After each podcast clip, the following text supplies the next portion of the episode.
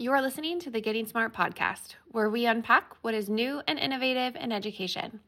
I'm your host, Jessica, and today we're joined by three esteemed guests to discuss the new AASA report issued by the Learning 2025 Commission, which makes a commitment and a recommendation for whole child design. Joining us today is Dr. Luvelle Brown, who is currently serving as the superintendent of the Ithaca City School District in Ithaca, New York. We're also joined by Dr. Pamela Cantor, founder of Turnaround for Children and currently a governing partner of the Science of Learning and Development Alliance. Lastly, we're joined by Valerie Truesdale, Deputy Director of AASA, the School Superintendents Association. Let's listen in as Tom talks with these guests about the findings in the new report and why a commitment to whole child design is more important now than ever.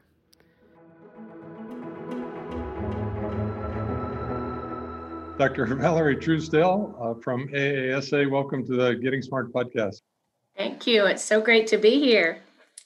Valerie, it's uh, it's great to see you again, and we're joined today by two uh, extraordinary guests that uh, I had the pleasure of serving with on the Learning 2025 Commission. Uh, Dr. Pamela Cantor. Good morning, Pamela. Good morning, Tom. Thanks for having me. And uh, Dr. Luvelle Brown, the Ithaca Superintendent. Luvelle, uh, welcome to the podcast. Uh, good morning. Thank you. Um, Valerie, you um, and your colleagues, uh, Bill Daggett and uh, and Mort uh, and Dan, um, gathered this extraordinary group of people uh, this spring in a commission. I'd love to have you tell us the origin story what was it and why did you organize this group? Sure. Thank you, Tom.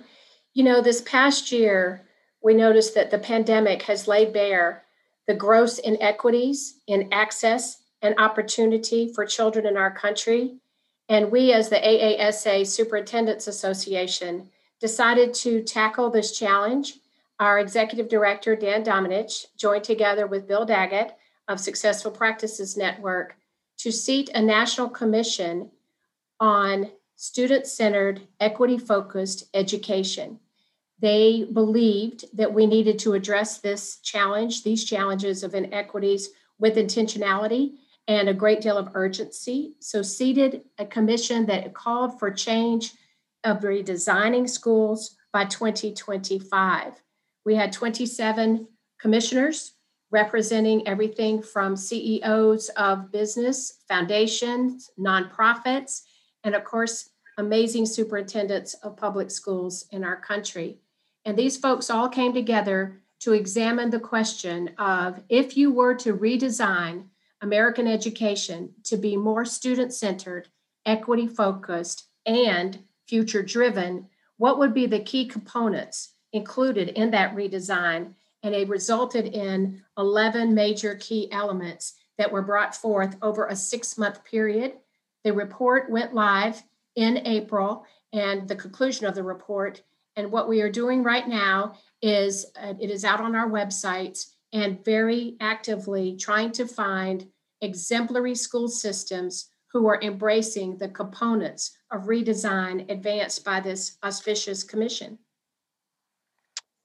Valerie, let's let's just start by uh, pointing people to that report. Uh, they could find it at aasa.org. They could find it at aasa.org. It's under a category called aasacentral.org. And just last night, the landing page went live on May the 5th, May the 4th, to recruit districts to be considered as demonstration sites for epitomizing these 11 components. Yeah, it, it was a really great process. Uh, Bill and his team called each of us and we did detailed interviews and then we did lots of round robin discussions and then breakout groups. And it was a super thoughtful process. Uh, Dr. Brown, did you know everybody on the on that commission when we got started? Yes, fortunately, because of the great connections and network that AASA has established, I had connections with everyone on the uh, group. Um, I got to know folks a bit better, but yeah, did know everyone, which is amazing. I there were uh, some people that were new to me, and I I was just what a great group of uh, American education leaders, um, superintendents, and uh, and and advocates. It was just uh, it was a super thoughtful group. Um, Dr. Cantor, it was great to have you uh, participate. I, I'm I'm curious, as the founder of Turnaround and really a, a leader in helping America understand what science tells us about learning and development, did you find the group um, open to and interested in what, what science can tell us about learning and development? You know, it was a remarkable experience for me, in part because, in contrast to Luvelle, you were really the only person, Tom, that I knew going into the experience on the commission. And so I found the people participating in it incredibly open. And I'll give you one concrete example of that, and that is their adoption of a whole learner approach. Because my interview with Bill Daggett and Valerie at the start allowed me to talk about a piece of work that's about to be launched called the Essential Guiding Principles for Whole Child Design. I was able to explain what it's derived from, do a mini tutorial on the science of learning and development, and lo and behold, watch the excitement seeing how this integrated approach builds on the work of many others, but includes a lot of new knowledge and new thinking. In short, I found them incredibly open to it.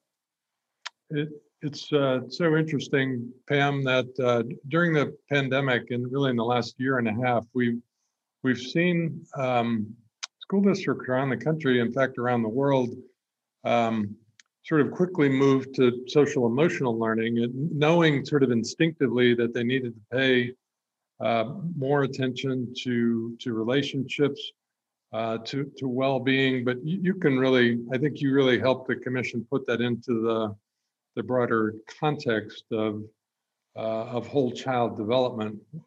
What, what are some of the dimensions uh, of a, a really comprehensive um, whole child approach. Yeah, you know, it, this point is key uh, that you're making because, in many ways, the the the key to what we are calling a whole learner approach is that it integrates a number of elements, but it says that human development is the umbrella, and within human development, you have a focus on the importance of relationships, building a culture of safety and belonging rich, engaging, productive learning experiences that are relevant to the kids, developing skills and mindsets, and providing those integrated supports. Now, you could look at this and say, well, this isn't rocket science. We knew all these things were important, but we actually have relatively few examples of doing all of them together in an integrated way. That's the opportunity that I think AASA is kicking off. Yeah, it's exciting. Uh, Dr. Brown, what what did you tell um, Daggett and his colleagues up front that your your priorities were uh, for the commission? Uh, frankly and honestly, uh, to be around people like Dr. Cantor and, and Valerie Truesdale. so having the opportunity to be in a space with them that many up that many times would make me a better person and a leader. And so I wanted to be a part of this for that reason primarily. And then I wanted to make sure that we embedded conversations and language around equity and inclusion and diversity throughout the document. And I think we see that. Um, it's embedded, it's not a one off, it's not an addition, it is embedded deeply into the fabric of what we're proposing. Dr. Brown, I, I just want to compliment you on the, um, the thoughtful and persistent way that you uh, contributed to the commission. Um, I, I, think The, the way I experienced it was that um, the, the commission quickly um, embraced uh, Dr. Cantor's contributions around whole child, but uh, it really took some persistence for you to um, help the commission uh, more fully embrace the the racial reckoning that that this country is going through. Is that did, did you experience it that way? Of course. Um, I've been reared by my parents to call people in versus calling them out. So that persistent approach to this conversation and in welcoming folks, inviting folks, and then supporting folks on their journey has been what I've been trained to do. and so I'll give that credit to my parents. And you know, it was uncomfortable. And this you cannot have conversations about equity and inclusion and diversity and anti-racism and be comfortable. So um, AI experienced it and it's not unlike any other opportunity or situation when I am engaging in this dialogue. I, it, it was uncomfortable, Luvelle, it, in, a, in a productive way. It, I think it was illustrative of the challenge that America is really uh, going through. But um, I, I just, I loved um, your thoughtful, persistent approach and the way that you uh, invited us in uh, to that dialogue to say, let's be sure that we're being um, thoughtful about how we're representing uh, the path forward. So thank you for that. Valerie, what, how did you, um, how did you respond to that, that, the dialogue about uh, race and inequity? It was amazingly powerful to watch the growth of these 27 commissioners as they really wrestled with key topics. And as an example, to Dr. Cantor's point, the group adopted the, the, the commitment to whole learner as a foundational commitment, not just to the whole child, but to the whole learner, understanding that not only are we learning, our students learning, but our teachers and leaders are learning if we're going to have an intentional relations based culture, which has been unusual. And Dr. Brown was the one that was so amazing in helping uh, to really call people in. And one of the foundational principles that came from the commission was no learner marginalized. The anti marginalization commitment came about by thoughtful discourse and understanding if we want to have all children be honored and be whole learner focused, then we have to say no child should be marginalized and that we have to be future driven. And that future driven focus, really, Dr. Vander Ark came from you and a few others that were saying, but what about their jobs for tomorrow? What about their futures, not our futures? So those three fundamental components are essential for, for systemic redesign. Dr. Cantor, what do you think it means that the uh, America's superintendents have really embraced uh, whole child learning? It feels like an important threshold. One of the things that I was most struck by was how much this integrated concept resonated with things that their experience told them needed to be the next step, needed to be the the future of of our work um, that really has transformational goals for kids. And i think the learning agenda that valerie is talking about because without the adults as part of that learning agenda then it doesn't go to the place that that dr brown wanted wanted us to reach. And i think that was accomplished not just looking at it from a child's perspective, but also looking at the who do we as adults have to be in order to make this real for kids. In order to fix the deep inequities in our school systems, we need to build with a new blueprint, a blueprint that's focused on how children really learn and develop.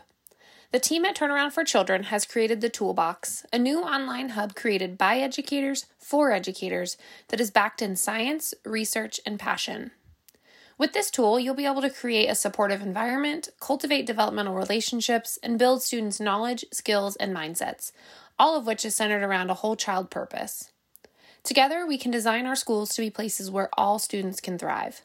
Visit turnaroundus.org/toolbox to get started. Dr. Brown, we're coming out of what was probably the most difficult year and a half of your professional career. Uh, does does this report sort of make more complicated and challenging the path forward, or does it make more clear the work we have to do? How, do you think about the, these recommendations? Both and, um, and I often embrace both and thinking. It makes things much more complicated and challenging yes, we're having a conversation at scale in every part of this country with every school leader in this country about equity and inclusion. That's never happened before. And now the resistance and the pushback and the uncomfortable conversations we were having among some of the best leaders in the world when it comes to education is going to happen now across our country. So yeah, I'm excited and I'm inspired by it, but I'm also bracing for even more challenges. What we've seen this last year is just the tip of the ice. We're going to see a whole lot more going forward if we truly are committed to implementing the things that we put on on paper. Valerie, uh, th- there's one phrase that I'm um, really excited about in the report, and it's co-authoring. This this really important idea that the next generation of personalized learning is about walking alongside young people and increasingly as they get older um, giving them voice and choice in their own personal learning pathway. And to me for the superintendents to embrace not only anti-marginalization and whole child but this idea of helping young people um, co-construct their uh, their learning journey, uh, I, I, think is a really profound recommendation. Do you are you struck uh, in the same way? I agree. When I saw the the words out of the subcommittee come forward to say that a an organizational system, an educational system that re-engineers instruction to empower the learners to become proactive co-authors in their personalized learning journeys as they develop agency and metacognition and executive functioning skills, and that teachers evolve to engage in advancing student voice and agency as they develop students as co authors, and that they also, the teachers are engaged as co leaders in the redesign of the school system, and that the system leaders advance students and teachers as co authors in their journey. I found that to be um, significantly stride, a, a, huge significant stride forward in our discussion yeah. about the needs to, to build thoughtful students who are going to be ready for the next pandemic whenever it comes because we may have gone for hundreds of years without one but i'll be willing to bet that the young learners today who are creating responses to this pandemic are going to they're going to outscience all of us aren't they and they go forward because of this they will. Uh, Dr. Cantor, this reminds me of the building blocks for learning that you and Turnaround have been advancing and, and how they progressed the uh, student agency as a as an important outcome. I, I wanted to build on something Valerie just said in the question that you just asked. The single most important word in the human development literature is the phrase co. Co is the word that defines human development. And, and here's what I mean by that. What we now know is that context drives the development of the brain, that the entire development of us as human beings is relational. It has a great deal to do with what happens to us in relation to the environment's experiences and relationships in our lives. That experience is what harnesses the agency of kids. So I was thrilled with the word co authoring because what I know is going to get unleashed is the energy that comes out of kids when they feel they own the process, when they feel they own the result. I was thrilled about that phrase co authoring. So, Dr. Brown, back to back to you for some thoughts on next steps, um, either for for Ithaca, for for New York State, where, how do we begin to put into practice some of these recommendations? Well, opportunities like today, I found myself as a fan right now, and I'm forgetting that I'm a panelist. Um, hearing from some of the leaders who are part of the process um, via podcast, via webinars, via in-person experiences, have folks who were leading the writing of this document go out now and share their learnings and some of their passions will be a key next step. Also, I'm excited about the demonstration districts. There's some amazing things happening all over the country. So the more we can do through our networks to support and promote the demonstration districts and where it's happening on the ground is going to be important. And I also want us not to check a box and to keep innovating. Just think about where we are today with our mindsets and our skill sets um, compared to where we were last year. Who knows where we'll be in 2022 and 2023. So I know the report has 2025 as an end game, but we may, I see this report as being flexible and iterative and that we may change it along the way as we learn and grow together. Valerie, what, what's up with 2025? I, I remember in the conversation, I think I even told you, uh, these are great recommendations, but holy cow, there's a lot of work to do between now and 2025. Mm. You're, you're absolutely right, Tom. And, you know, there was a great deal of discussion about that. As a former high school principal and superintendent for many years, I can tell you 2025 is tomorrow, right, Right. Luvelle? We, we're ready to. So the, the original conversations with commissioners, however, said if we say 2030, people won't get off energized, ready to go to do something about it now. And if we miss this moment in time, of coming out of this pandemic, if we don't seize this moment for redesign and reconciliation of our, looking at ourselves, we've known these gross inequities persist for years, and we have not addressed them with urgency. To kick up the urgency a bit, 2025, it does mean, as Dr. Brown said, that's only the beginning. The iterative process will go forward and it'll take years. One of the ways that we hope to um, chart progress is that Malbert Smith, one of the commissioners, has offered to help us build a dashboard so that we can measure cognitive growth and a growth model that can look at how are kids progressing, the whole learner in this process as we move forward past 2025. I, I, um, Valerie, Dr. Brown me- mentioned the idea of demonstration districts. What, uh, tell us about that concept. Uh, I'd, I'd like to explore what, what happens in the next year or two as a result of this report. What we're going to be doing at AASA is um, the, the commissioners emphasized that practice should drive policy, and currently policy is driving practice. So if we were to flip that concept, then let's go find places where we are focusing in on the whole learner, where children, there is an anti marginalization commitment, and school districts that are forward driven. They're not just school districts, it could be a whole community. There was also a belief among the commissioners that it is the whole community must join together. There's museums, there's libraries, there's community centers, there's all sorts of individuals who need to be part of the ecosystem around an education. And we want to go seek those places. So, with those foundational principles, there might be school systems that are focused on, and I'll use as an example, Dr. Tammy Campbell in Federal Way, Washington, has really focused on a 360 equity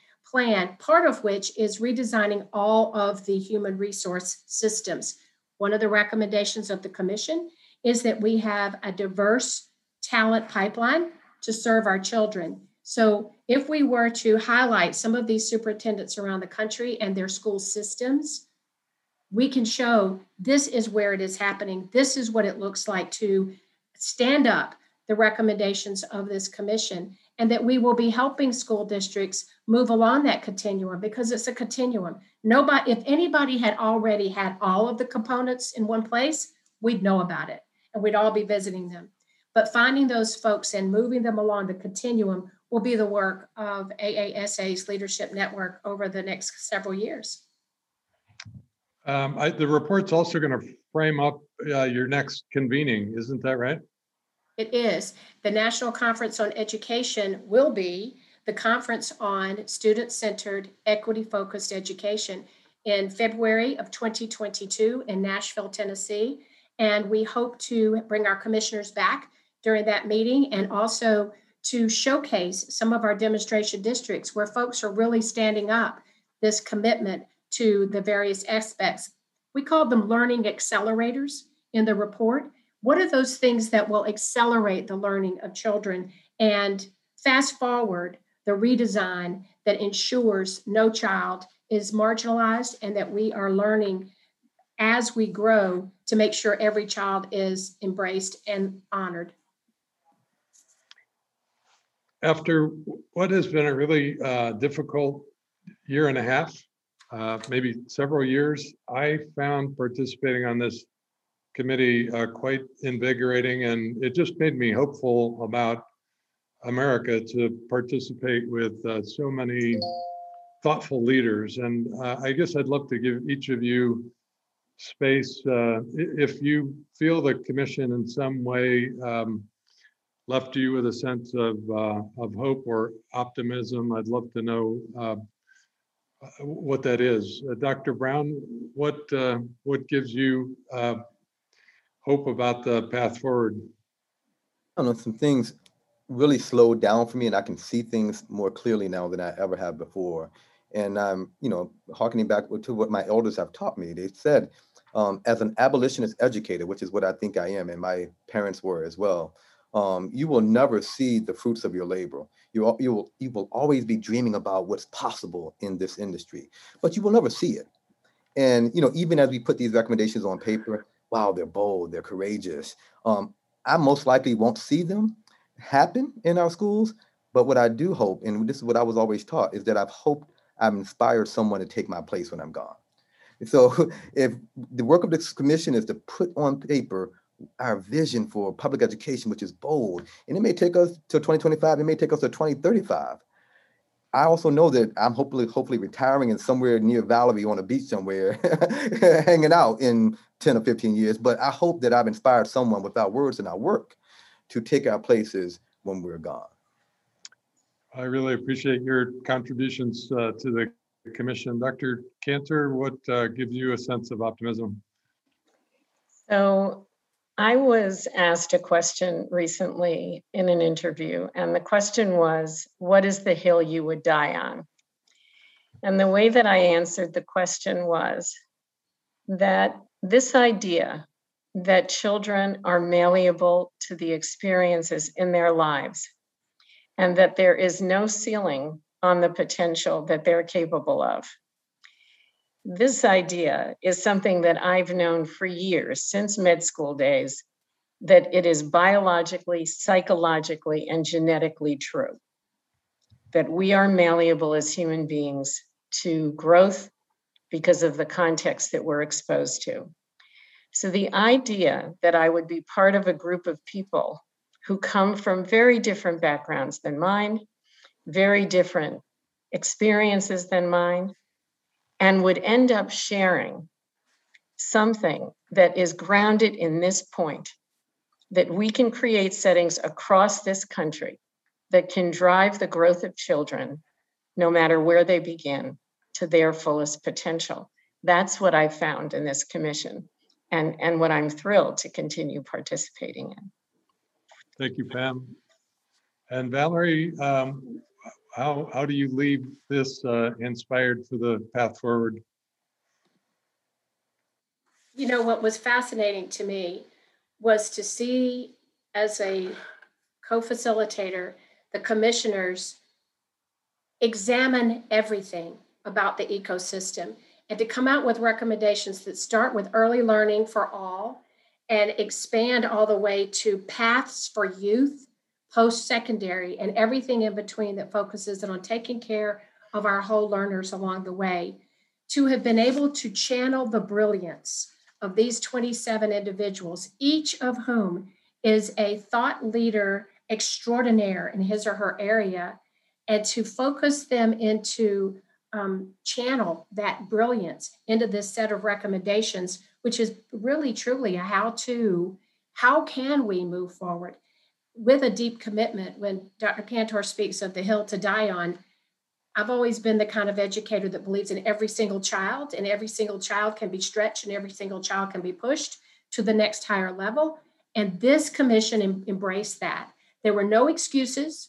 There was no woe is me. There was a focus on forward thinking, future driven, and it, it was it, it was out. It was just a huge educational experience to learn and grow from these great folks. Um, and I will say, I've, I've said many times to Dan Domenech and Mort Sherman, this is legacy work. This is the work, Dr. Brown, that yes, when we're said and done, we will know that this made a difference.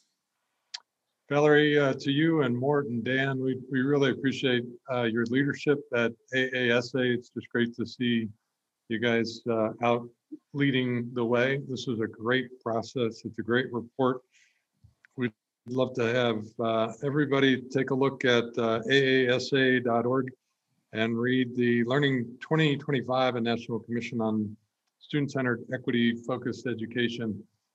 Um, Val, thanks for being with us today. Dr. Cantor, Dr. Brown, thanks for being on the commission. We really appreciate you joining us today. Thanks so much, Tom. Thank, you all. Huge thanks to Valerie, Dr. Cantor, and Dr. Brown for joining us on this week's episode. This report is an urgent and necessary move in the direction of whole learner education, and we are excited to watch these changes unfold over the coming years. All right, that's it for this week, listeners. Thanks again for listening to the Getting Smart podcast. And until next week, this is Jessica signing off.